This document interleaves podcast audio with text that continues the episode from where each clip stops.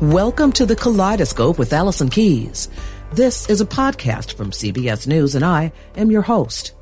Every week we discuss issues including gender and race. It's Pride Month, and many cities are holding parades, flying the Pride or Progress Pride flags, and celebrating the LGBTQ community. But amid the joy, there is worry. Advocacy and civil rights organizations have been raising concerns over a spate of laws, mostly in Republican led states, they say are attacking the LGBTQ community. The Human Rights Campaign says at least 18 states have passed legislation blocking transgender women and children from playing on female sports teams. Three states have blocked doctors from providing gender affirming care to transgender youth. And in a new Texas lawsuit, a mother says her son attempted suicide over the governor's directive to investigate the use of gender affirming care such as puberty blockers as child abuse. At least nine families are under scrutiny. Casey Pick is with the Trevor Project, the world's largest suicide prevention and mental health organization serving LGBTQ young people, and tells us such laws are hurting them. That conversation after this short break.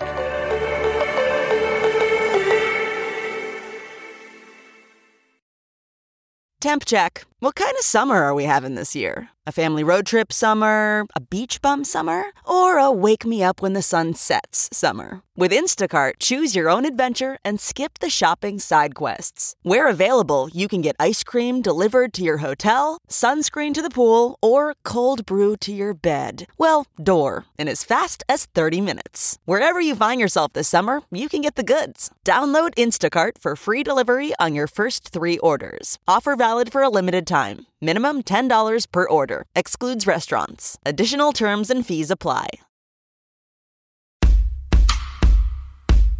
We are in the midst of an ongoing wave of anti LGBTQ bills, over 240 and counting this year, that have been passed and introduced in state legislatures across the country. And we know that these hostile bills are having a significant effect on the mental health of our young people.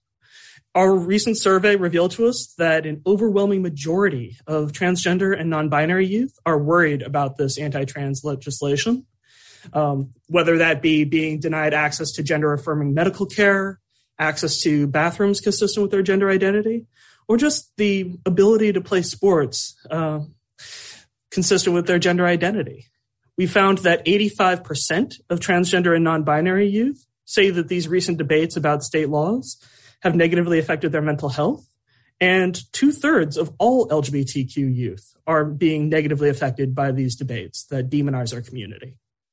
I've got to ask you about some of, I'm going to come back to the survey in a minute, but I've got to ask you about some of those laws about trans women and girls being unable to compete on quote unquote female teams. What are some of the most egregious ones that you guys have run across?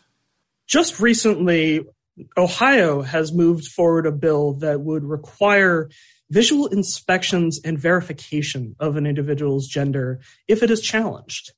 Now, I can tell you, as a cisgender lesbian who used to play sports, I was bigger and stronger than a lot of the girls I competed against. And I was already bullied for being too masculine in a lot of ways.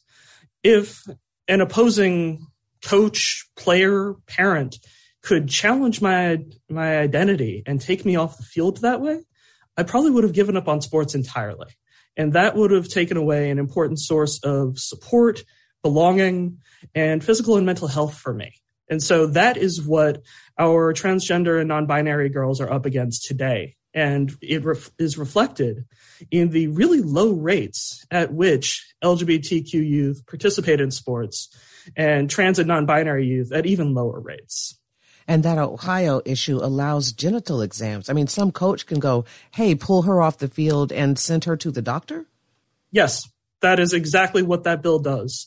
And that is a form of discrimination and stigma that we know contributes to mental health challenges and increased suicidality. It cannot be allowed to stand. Speaking of suicide, your survey has some alarming numbers considering the number of LGBTQ youth that have considered suicide. Talk to me a little bit about that. So this year, our annual national survey found that 45% of LGBTQ youth seriously considered suicide, and one in five trans and non binary youth actually attempted suicide in the last year. These numbers are stark and disturbing and should inspire policymakers and communities to do everything it takes to be more accepting, to provide the mental health resources and support that our youth deserve. Unfortunately, we've seen politicians going the opposite direction, and that's having a negative effect. So tell me what your survey is showing about the rates of anxiety and depression among LGBTQ young people. And is it different for those of color?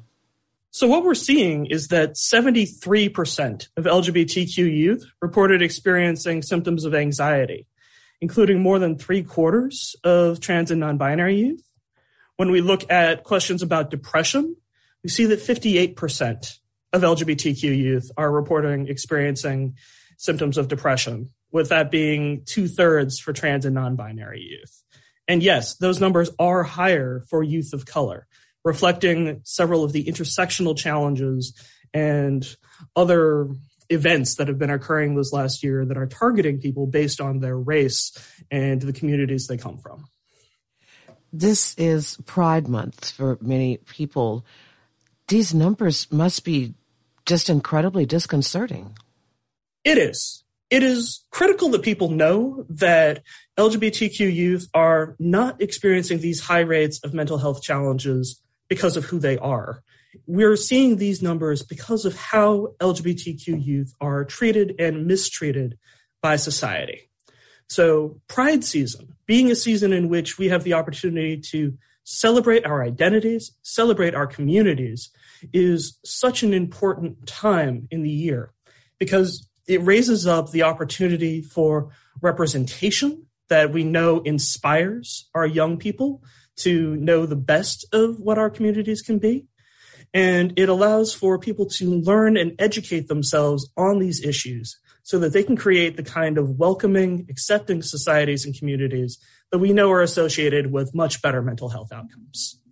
For people that don't know how to do that, talk about some of the ways that they can help the community in general, and particularly the, the young people that are under such assault right now?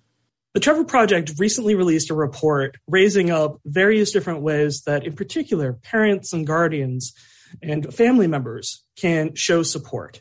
So, one thing that was really powerful was being accepting of an LGBTQ young person's other queer friends and mentors so that they know that they can be themselves, they can bring their friends or their partners home and find that kind of acceptance. For transgender and non binary youth, a really powerful way of showing acceptance is using the correct name and pronouns and doing so consistently. In schools and businesses, part of establishing a culture where we share our names and pronouns really does go a long way. And that can be as simple as including, say, your pronouns in a signature block in a college email account. For people that don't understand, and I just recently ran into some of them, can you explain the term non binary? Sure. Uh, a transgender person is somebody whose gender identity, whether they feel that they are a man, a woman, boy, or girl, or something else entirely, um, is different from the sex that they were assigned at birth.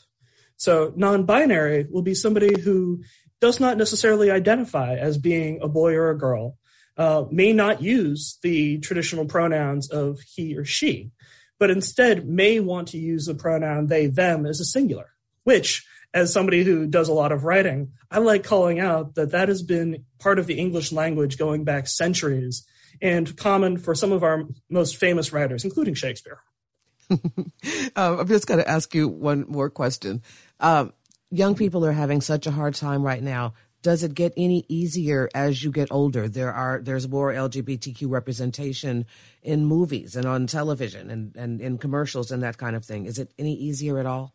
It can get easier. We do know that our LGBTQ youth are particularly vulnerable because of the extent to which they are so dependent on their families and their family environment, and they have limited choices about the communities in which they live.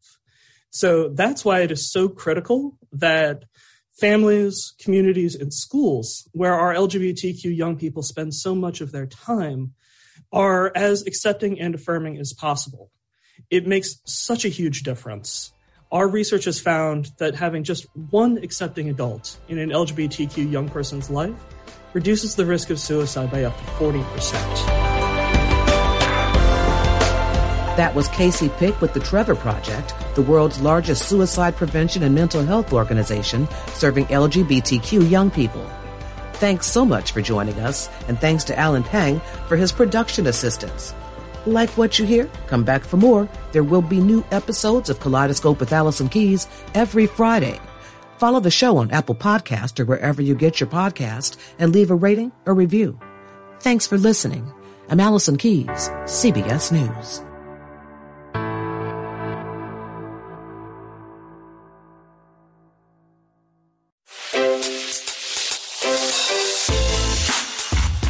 Hi, this is Jill Schlesinger, CBS News business analyst, certified financial planner, and host of the Money Watch podcast.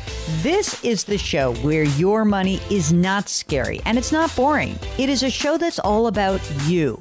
It's your questions that make it possible for me to provide unconventional and entertaining insights on your money, and maybe more importantly, on your life. I'm going to be your financial coach, someone who brings common sense and an insider's perspective on how to manage your money and your emotions. And I promise we are going to have a little bit of fun along the way. Have a question from retirement to career changes to college funding? Just send us an email at askjill at jillonmoney.com. Follow Money Watch wherever you get your podcasts. You can listen ad free on the Amazon Music or Wondery app.